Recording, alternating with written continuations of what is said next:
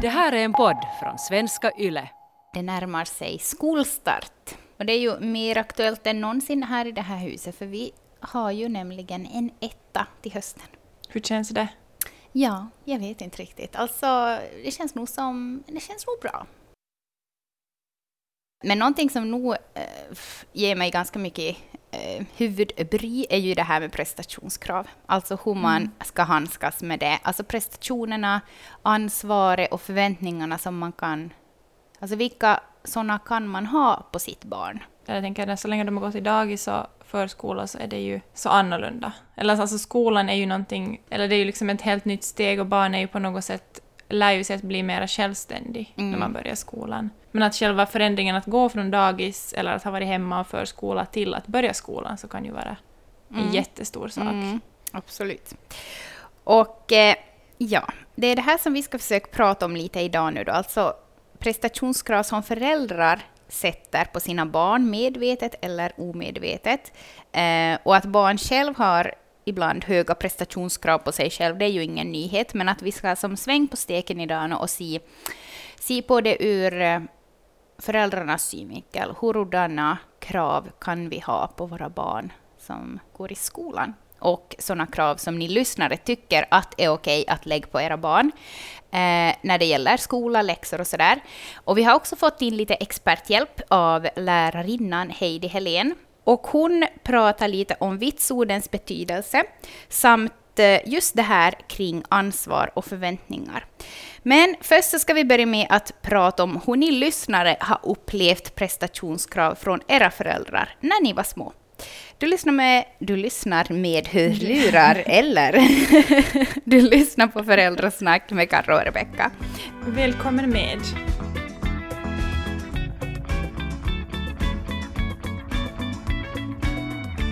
När vi frågade er på vilket sätt era föräldrar la för höga prestationskrav på er som små, så kom det fram jätte Alltså ni skickade in jättemycket svar, men det som stack ut var det här prestationskraven som bottnade i det faktum att ni hade syskon. Jag har ju vuxit upp nu utan syskon, så jag känner att jag har inte så jättemycket kanske erfarenhet av det. Mm. Men bara liksom att läsa det ni skrev in och nu när jag själv har barn som är syskon, så kan jag verkligen förstå att, att det lätt kan bli väldigt fel Mm. Om man börjar jämföra speciellt barnen mellan varandra också för att barn är så otroligt olika. Och just det att, att barnen har ju olika intressen, olika styrkor, vad de är bra på, vad de vill satsa på och just vad de är mer eller mindre intresserade av. Hur ska man då alltså som förälder bemöta syskonen om de presterar väldigt olika i olika ämnen eller olika fritidsintressen och så vidare. Eh, och där gäller det väl nog på något sätt bara att hitta en balans mellan syskonen mm. och en balans där mellan framgången och motgången. Och just det där med att, med att ett barn presterar jättebra i någonting utan att behöva anstränga sig mm. så mycket. Mm. Och sen ett annat syskon som kan kanske behöva kämpa jättemycket och kommer inte upp till en sån nivå till exempel då på betyget i ett, mm. i ett ämne. Att ge dem lika mycket positiv feedback oberoende deras då siffra eller hur de presterar eller vad de gör. Så det tycker jag också att det är jätteviktigt att, nej, men som att verkligen se barnen för hur olika de är. Ja, men precis. Att ge det dåliga vitsordet lika mycket uppmärksamhet ja. som det goda helt enkelt. Ja, det är sant. Um, och någonting som jag också tycker att det är som, alltså som, så viktigt och så tydligt också när man riktigt som börjar tänka på det och se sig omkring i samhället, det här med att fokusera på engagemanget och inte mm. själva prestationen.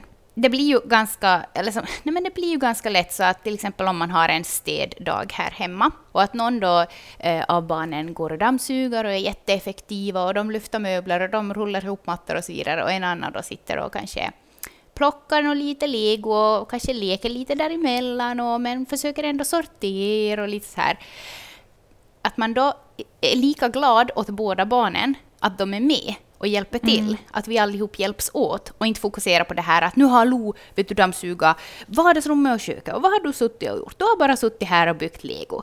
Liksom mm. så här, fast eh, Gry då kanske tyckte att hon, hon hjälper ju till hur mycket som helst här. Hon mm. sorterar mm. ju lego och hon liksom tot, tot, tot, tot.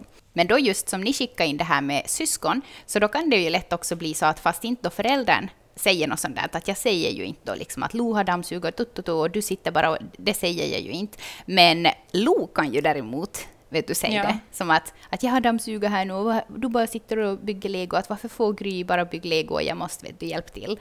De ser ju inte som på samma sätt, men att man också då där är där som förälder.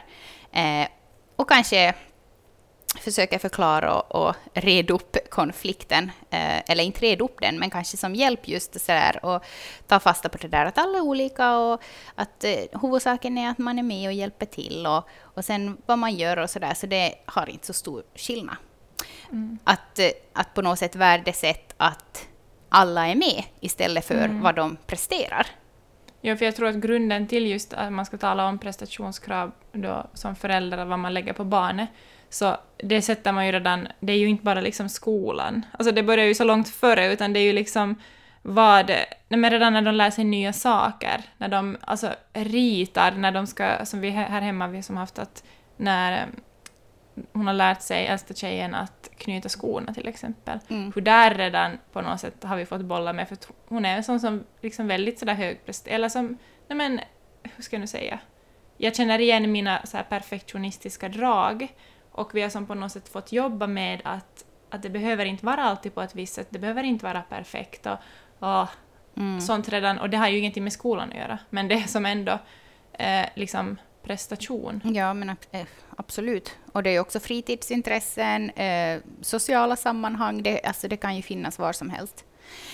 Men just det här med att eh, att man ska värdesätta barnen för att de är med, för att de eh, har kämpat bra, tagit sig igenom aktiviteten eller tagit sig igenom läxan eller provet och så vidare.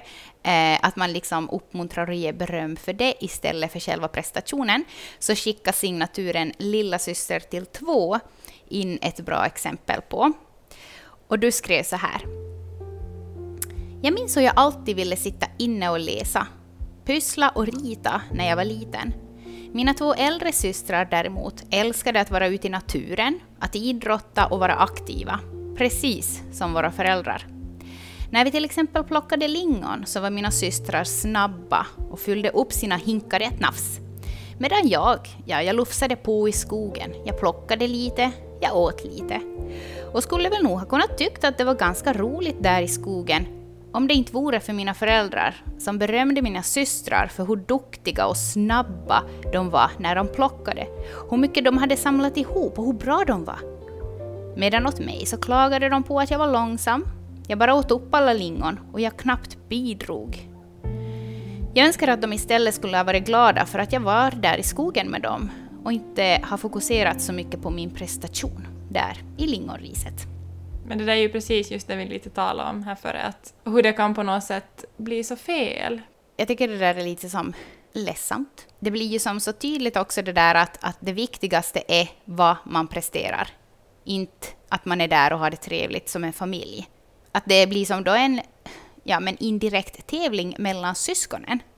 Och det är ju som jättehemskt att de då säger det högt så att barnen hör det, för då blir det ju som rivalitet mellan syskonen, fast de istället skulle kunna ha liksom, roligt där i skogen. Och bara acceptera mm. att okej, okay, du tycker om att plocka lingon, jag tycker inte om att plocka lingon. Eh, signaturen Emma skriver så här. Mina föräldrar jämförde oss syskon med allt. De hade sparat alla våra prov och förhör i en mapp och brukade ta fram den ibland och jämföra vad min storebror fick i samma årskurs matteprov som jag kom hem med. Jag hade mina ämnen som jag fick bättre vitsord i och han hade sina.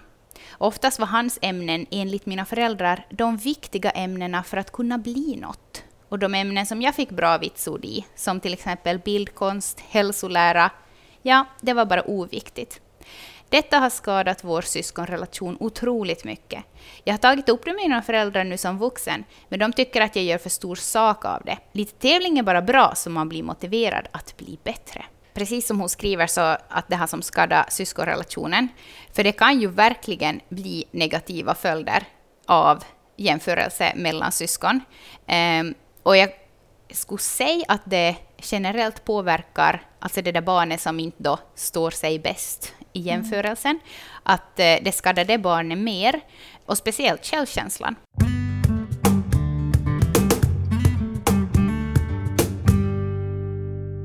Så när vi frågade er på Instagram vad ni tycker att man inte kan ha för krav på sina barn när det gäller skolan, så då var det mycket fokus på vitsord. Att ni inte till exempel kräver att ert barn ska ha ett specifikt vitsord, att ni nog skriver under varenda prov fast det är som sämre, ehm, att det inte ska vara något specifikt medeltal på betyget och så vidare.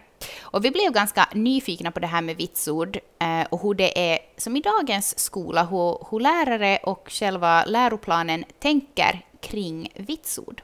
Och därför har vi då fått ett röstmeddelande av min kompis, eh, som också är lärare, alltså Heidi Helén, och så här säger hon om vitsord och prestation i dagens skola. Just liksom vad gäller vitsord, så nu för tiden så försöker man laga de där vitsorden som att de ska vara så det faktiskt med fokus på riktlinjer för vartåt man är på väg. Alltså, allting grundar ju sig i det här med studieteknik. Att egentligen är väl som typ tanken att precis allihopa ska kunna som, no, jag vill nog inte säga liksom nå en tia, men det där att man ska man ska inte liksom säga att, att någon är dålig på någonting egentligen, utan att var och en med sin studieteknik.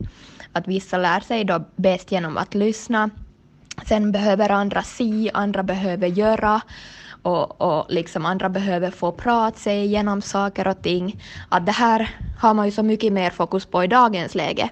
Att förr var det ju mest det där att man liksom öppnar locket på, på huvudet på folk och spiller dit kunskap genom att bara prata, prata, prata. Men att det där har man ju också, det där funkar ju inte mer idag. Så därför har vi ju nu liksom varje år, åtminstone på hösten, men ofta också på våren, så har man då ett samtal med föräldrarna att, att man går som igenom då tillsammans med både föräldern och barnet. Det här är ju också nytt. Förr hade man ju föräldrasamtal, då var det bara föräldern som var med och så pratade man mest om beteende och så här. Men nu är ju tanken den att föräldern och barnet ska vara med och så ska man som tillsammans kunna gå igenom då just sådana här liksom styrkor och no, förstås också svagheter, men framför allt att man ska som kunna klura sig till det där att, att varför tycker du att det här ämnet är svårt till exempel? Eller att varför tycker du att det här fastnar så lätt i ditt minne? Och då kanske man liksom märker att, ah, ja, att, att du tycker som jättemycket om då eh, fast fysik och kemi för att där laborerar man så mycket och det liksom fastnar jättebra då i minne för att man har fått testa på. Så då liksom kan man ju plocka därifrån det där att okej, okay, att du har ett sånt sätt att lära, att hur skulle man kunna liksom implementera det sättet då i de här andra ämnena? Att om det då är typ biologi och, och man ska lära sig om bondgård, bondgårdens djur eller någonting, att skulle man där som kunna ha något hjälpmedel, att fastän kanske man hittar typ någonting på, nå på internet eller några böcker eller någonting, att fast klippa och klistra liksom hitta på åt sig sånt här. Och, och det är liksom den här förståelsen som föräldrar måste ha idag också, att man ska göra liksom ett samarbete med lärarna. Att vi ska liksom förmedla vad vi har märkt, att, att, liksom att vilken typ av inlärningsmetod kanske skulle kunna fungera. Och sen måste föräldrarna där hem då hjälpa det barnet att lotsas in på de här vägarna, att vi testar det här och så vidare. Att det är egentligen liksom, på det viset är de där vitsorden relativt onödig, men ändå så behöver vissa också få den där siffran för att som se bara som att, att okej, okay, att här måste vi faktiskt försöka lite mer. Att grejen är ändå inte den att man säger att här är barnet dåligt, utan man säger att här behövs det mera insatser och, och hjälp. Eh, just det där som Heidi säger, att, att det är som idag jätteviktigt det här samarbetet mellan föräldrarna och skolan och eleven. Så det där ger mig ett lugn inombords. Att jag vet att vi är en del av våra barns skolgång. För när jag ser tillbaka på min egen skolgång så, så känner jag inte igen typ någonting av det här som Heidi säger, utan då var det alltid bara att det, det vitsordet vi fick i provet, så det vitsordet kom på betyget. Det var ju som inte någonting av hur vi hade liksom jobbat under lektionerna eller eh, hur engagerade vi var eller någonting, utan det var bara som att okej, okay, fick man en sexa i finska provet, ja, men då var det liksom en sexa på betyget, oberoende av hur mycket jag hade försökt, oberoende av hur bra jag hade gjort mitt bästa och så vidare. Jag har egentligen den upplevelsen egentligen tycker jag som hon beskriver, för jag gick ju i en Steiner-skola Och där var det, alltså vi fick ju inte betyg då i lågstadiet, i början, eller i början. Men sen när vi fick betyg så var det alltid grundat som på just alltså helheten. Att läraren vet du, tog med att, att hur har jag försökt, hur har alla proven varit och så var det som en diskussion, för jag har också upplevt just den där att, jag menar att föräldrarna har varit väldigt med. Mhm. Eh, så det tycker jag att känns jätte sådär skönt också att höra henne säga att alltså det är liksom målet i alla skolor att det ska vara så. För att jag tror att det är jätteviktigt och just sådär att man som förälder också liksom att jag barnen går till skolan men jag som förälder har ju ett lika mycket ansvar över skolgången och hur mitt barn lär sig och hur vi som tillsammans kommunicerar. Jag tror det är ganska många som inte vet vad en Steinerskola är, inklusive jag själv. Kan du berätta vad det är för något? Det är ju som en, en privatskola som har en annorlunda, som ett annorlunda tänk, ett annorlunda, en annorlunda pedagogik. Att vi till exempel, vi hade inte vitsord i, i början av skolan, alltså i lågstadiet. Och sen just det där också, som hon pratade lite om studieteknik, alltså vi gjorde mycket i Steinerskolan så att vi liksom Nej, men vi läste inte bara. Alltså, vet du, vi målade, vi ritade, vi klippade, vi klistrade, vi var ute, vi räknade matte med att eh, ha kottar på ettan. Och, alltså, vi gjorde jättemycket. Att vi satt inte bara inne i klassrummet. Ja, men kanske det är lite det som dagens sådär, Mm. liksom, kommunala skolor börjar gå till mer och mer. Ja, och speciellt just det där som hon sa, att, där, att om man märker att ett barn att oj, det här tycker du om att... Nej men som hon tog exempel där, att i det där ämnet så laborerar vi till exempel, att då får du göra någonting med händerna, eller du får se saker. Att man då kan se på barnet att hur ska vi kunna få in det här i något annat ämne? För det tycker jag att jag ser redan som på, på mina barn, att de lär sig på jätteolika sätt.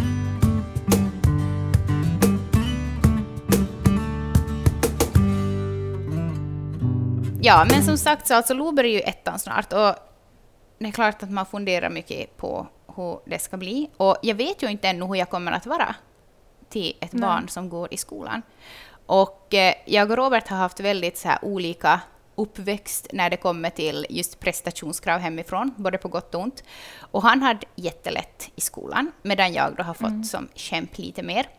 Så det här är ju absolut någonting som vi har måste prata igenom. Alltså som sådär, så att inte han bara utgår ifrån att vi kommer att göra på det sättet som han är van med, eller som att jag utgår ifrån att Lo kommer att ha det kämpigt i skolan eh, och att... Eh, ja, men, du förstår vad jag menar? Mm, och, det, och jag tror det där är jätteviktigt för att det lätt blir det ju att man på något sätt tar sin egen skolgång som Ja, referens, Ja. hur ens barn kommer att ha det. Ja. Typ ja exakt. Eh, och sen också så här, vilka krav på ansvar som, eh, och prestation som vi tycker att vi kan ha på henne och att man då har vet du, som en gemensam linje där. Mm. Eh, och sen det där just att, att hur delaktiga vi vill vara i vår barns, våra barns skolgång. Där, och hur vi ska tala om vitsord, och hur vi talar om bra vitsord och hur man talar om sämre vitsord. Eh, för det vanligaste, alltså som också väldigt skrämmande, som ni också skrev in, var typ att om ni hade fått dåligt, alltså det var ju en som skrev att om, om du hade fått som dåligt vitsord så fick du utegångsförbud. Och det är ju som helt sjukt. Alltså jag blev helt Det låter- chockad.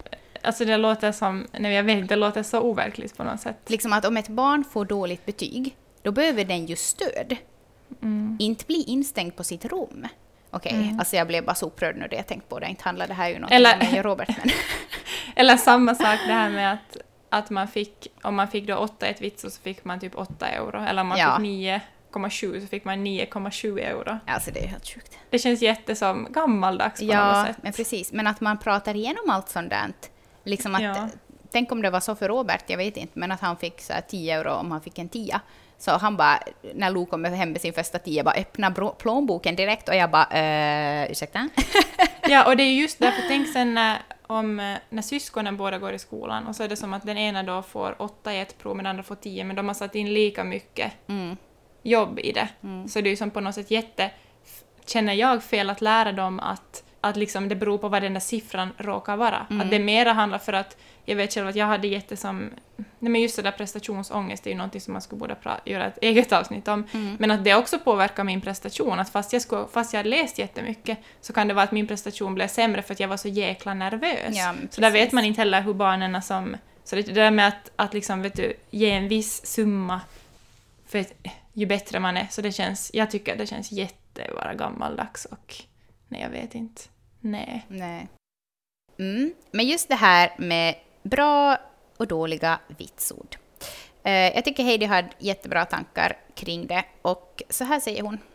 Det var väl någon som hade skrivit det där att, att då man liksom fick typ 9,7 medel och så fick man det i pengar, att man fick ju som en press att, att prestera bättre och så vidare. Att då är frågan som att borde man alls liksom sådär oh yes jättebra vitsord eller borde man som att hur mycket ska man fokusera på det? Men min åsikt där är väl det att, att man ska ju på ett sätt ändå fokusera på det för att det är ju det man får som då eh, används som en sån här våg för att prata med barnet som att okej, okay, att varför tror du att du fick liksom nio och ett halvt i det här provet? Att vad tror du? Att vad gjorde du som skilt eller vad är det som känns annorlunda med det här eller är det någonting som har påverkat dig till höger eller vänster? Att det ska som egentligen vara ett sånt här underlag för samtal. Det är ju bara att allihopa måste ju veta hur de ska samtala kring det. Och det är det som kommer då till oss lärare, att vi ska som kunna föra fram i de här föräldradiskussionerna, att det är, det är så här ni ska tänka grejen är den att för oss lärare så finns inte som sådär jättemycket mm, riktlinjer att det här ska ni säga, så här ska ni göra, utan det är ganska långt upp till var och en och då har ju var och en sina egna uppfattningar om hur man borde tänka. Nej, men ett som hon sa där, att det är ett diskussionsunderlag, men hur förmedlar du det åt ditt barn? Mm. Hur förmedlar du att den här siffran är viktig, men den är ändå inte viktig? Men just det där kanske som Heidi Heidi sa också att, att hur mycket ska man berömma de här olika vitsorden? Mm. Utan ska man istället just, oj, det här, liksom att du måste ha varit jätteintresserad av det här mm. ämnet och oj, vad du måste ha varit koncentrerad på lektionerna och, och att, att på vilket sätt läste du till det här provet och varit mer, liksom var mer intresserad på så vis istället för att typ att oj, shit vad bra, att och yes, det här kan jag nog bra skriva under och här får du en 10 euro. Ja, och kanske också sådär att när barnen blir lite äldre så diskutera också att vad att okej, okay, nu kommer du att ha biologiprov. Att är biologi liksom någonting som du tycker om? Att man på något sätt också, att man behöver inte automatiskt tänka att man ska ha en tia i allt. För jag tror att, för så var det kanske för mig som lite att jag på något sätt trodde att okej, okay, men det finns en tia, men då ska man väl typ ha en tia. Mm. Försöka, man ska alltid sträva efter en tia. Men det var, det var, no, det var en speciallärare till mig, för jag har som haft dyslexi hela min skolgång och det har varit ganska kämpigt stundvis. Eh, men det var en lärare som sa till mig sådär att men att, vad, är liksom, vad är vårt mål med det här nu? Att man ska inte ens kanske sträva efter att ha tio i alla ämnen. Liksom att, att okej, okay, det här är ett ämne som du verkligen älskar och brinner för. Okej, okay, vad ska vi göra nu? Vad kan vi göra tillsammans för att du ska verkligen liksom lära dig att få ett bra vitsord i det här? Okej, okay, och så det andra ämnet då, mm, okej, kemi är kanske inte alls någonting jag är intresserad av. Vad gör vi nu för att vi ska få det här liksom... Godkänt. Typ. Godkänt. Mm. Hörni, vi frågar av er hurdana prestationskrav ni känner att ni kan ha på era barn i skolan. Liksom att vad är okej för er? Och här kommer jag nu att läsa upp några av era meddelanden. Vi har nog som krav att de läser sina läxor och läser till prov. Vitsordet sen har inte så stor betydelse, bara de gör sitt bästa. Att barnen ska prestera gällande att ta eget ansvar, hålla fast vid sina rutiner och hålla koll på sitt läxhäfte och så vidare. Jag anser att man ska utgå ifrån att barnet alltid har gjort sitt bästa. Om inte så vet nog barnet själv om det. Att göra sitt bästa, och så länge barnet inte är underkänt är det bra.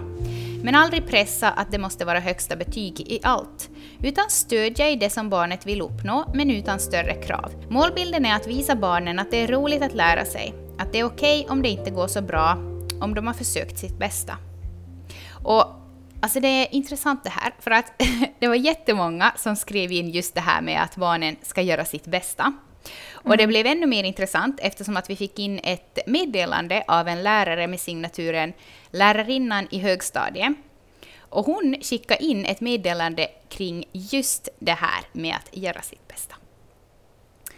Som lärare hörde jag en gång två elever i korridoren prata efter att vi hade haft prov. Den ena flickan sa åt sin kompis Mamma sa ”gör ditt bästa bara”. Och det är ju just det, jag skulle ju säkert att kunna göra bättre egentligen. Jag gick vidare men jag bestämde mig för att ta upp det på följande lektion. Gör ditt bästa, det är bra nog, skrev jag på tavlan. Och eleverna fick säga vad de tyckte att den där meningen innebar. Ungefär hälften av klassens elever såg det som någonting positivt och hälften som någonting negativt. De som såg det som någonting positivt tyckte att det betöd att föräldrarna inte hade så höga förväntningar på barnet. Att man ska göra sitt bästa och så är det bra så. Medan den andra halvan som såg det som någonting negativt tyckte att det antydde att föräldrarna ansåg att först ska man bli så bra som möjligt, helst bäst, och sen ska man prestera enligt sitt allra yttersta. Om de sen inte fått så bra vitsord så var deras bästa prestation ett misslyckande. Så jag vill uppmuntra alla föräldrar att först ta reda på hur era barn ser på ”gör ditt bästa” före ni säger det i tid och otid. Skitbra. Ja, alltså jag har aldrig tänkt på det ur det här. Alltså, jag, det, jag tycker att det där är någonting som man bara slänger ut sig. Liksom slänger mm. ut sig så här, gör ditt bästa, det är liksom bra nog. Men jag fick en sån aha-upplevelse när du läste det, för att det är kanske precis just som jag själv liksom har upplevt att när någon säger att gör ditt bästa, fasiken, att hur ska jag som toppa mitt bästa? Ja, precis. Att nu måste jag verkligen liksom, ja. nu måste jag uppnå mitt bästa resultat och något bättre än så kan inte bli. Och så får man ja. då en åtta och känner sig helt misslyckad. Mm. Ja, så det där var faktiskt eh, alltså, ja, väldigt bra med tanke på att typ allihop skrev in det där att de säger åt sina barn gör ditt bästa. Nu efter det här avsnittet känner jag att det väcker ganska mycket som tankar att vad, vad menar vi verkligen med det när vi säger att försök göra ditt bästa bara.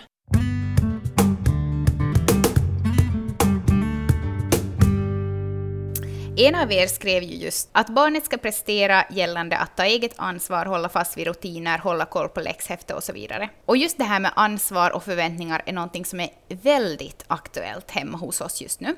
För jag känner mm. att jag ger för lite ansvar åt mina barn. Eller som sagt, jag försöker ge det, men de tar inte. Och det leder mm. till frustration hos mig, vilket leder till irritation hos mig, vilket leder till att jag typ blir arg. Och så leder till att jag får dåligt samvete och tänker har jag för höga krav på mina barn? Det där har jag läst på jättemycket om, att, att ge liksom ansvar åt barnen i uppgifter som de har möjlighet att klara, mm. men som är lite utmanande, så att de liksom får den här, men att de får känna att de, de klarar av det här. Och de bidrar. Jag, jag, bidrar med någonting till mig själv och till familjen. Ja, precis. Eh, nej men alltså hur mycket ansvar kan man sätta på våra barn utifrån ålder och vad är hälsosamt ansvar och vad blir en press? Alltså jag bara känner mig mm. helt så här kvävd här. Um, men jag tänker nog att det är som jätteviktigt att de redan från, från liten just får ta ansvar över sina rutiner mm. och sitt läxhäfte och till exempel att ha med gympakläder till skolan och sådär. Att inte de bara ska förlita sig på att föräldrarna har liksom full koll. För då blir det just som du sa, liksom inte heller Nej, men som, det är ju bra att få liksom den där utmaningen och också känna att jag har lite kontroll över den här lilla delen mm. här av mitt liv. Jag tror det är jättehälsosamt. Så här säger Heidi om just ansvar och förväntningar. Och sen faktiskt en annan sak än som jag vill säga gällande just prestation, det är ju inte bara betyg och, och vitsord och sånt, utan det är ju överlag och allt sånt här med ansvar. Och det är kanske det som jag tänker att, att speciellt som i låg ålder, att man kan förvänta sig att barnet presterar med att kunna ta ansvar över vissa olika områden som då ökas med ålder. Att redan som från ettan så kan man förvänta sig att barnet no, förstår nog att klä på sig när man ska till skolan och, och kanske liksom tar ansvar på det viset att man bryr sig att vara hjälmen då jag ska cykla eh, om jag nu ska det. Och sen i, i skolan att, att man tar med sig sina saker både dit och därifrån. Att man kanske har ett läxhäfte som man fyller i och att man liksom har de där rutinerna. Att sen när man kommer hem också att man då vet att, att efter att jag har ett emellanmål så då ska jag titta i mitt läxhäfte. Och då ska jag då kanske börja laga läxor. Och har man då någon förälder som hjälper till eller hur det är. Men, men att man i alla fall vet själv att det här bör göras. Att det är kanske mer sådana saker som jag tänker att, att speciellt i lågstadiet man kan förvänta sig som förälder att barnet ska prestera i. Att lägga liksom mera vikt på sånt än på de där själva vitsorden bara.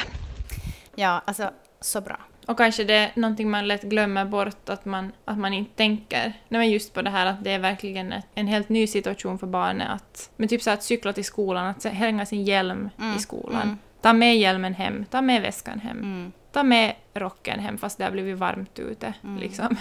Och efter en tid så går ju säkert det där ganska automatiskt, men att man ändå kanske som förälder då stannar upp och faktiskt eh, uppmärksammar det åt barnet. Mm. Som att jag är så stolt över dig att du, att du tar det här ansvaret och att du håller reda på dina saker och att du är så ansvarsfull och, och gör dina läxor och så vidare. Att det inte bara är sen i slutet av liksom då provvitsordet kommer, så då är det endera utegångsförbud eller så är det liksom 8 euro 30 cent. Nej, men vad har vi för summa summarum här nu då? Alltså fokusera mer på engagemanget än vitsorden.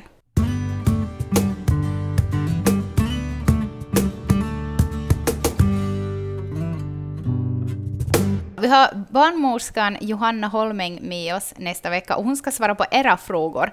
Frågor som man kanske inte så gärna ställer på eftergranskningen eller där i förlossningssalen eller på BB. Sånt som man ehm, googlar hemma. Så nästa vecka ska vi alltså prata om känsliga frågor som tangerar förlossning och eh, vad, he vad heter det, barnsängstiden. Visst heter det det? Ja, det är väl barnsäng. Det låter som att det är något alltså, gammaldags ord. Ja.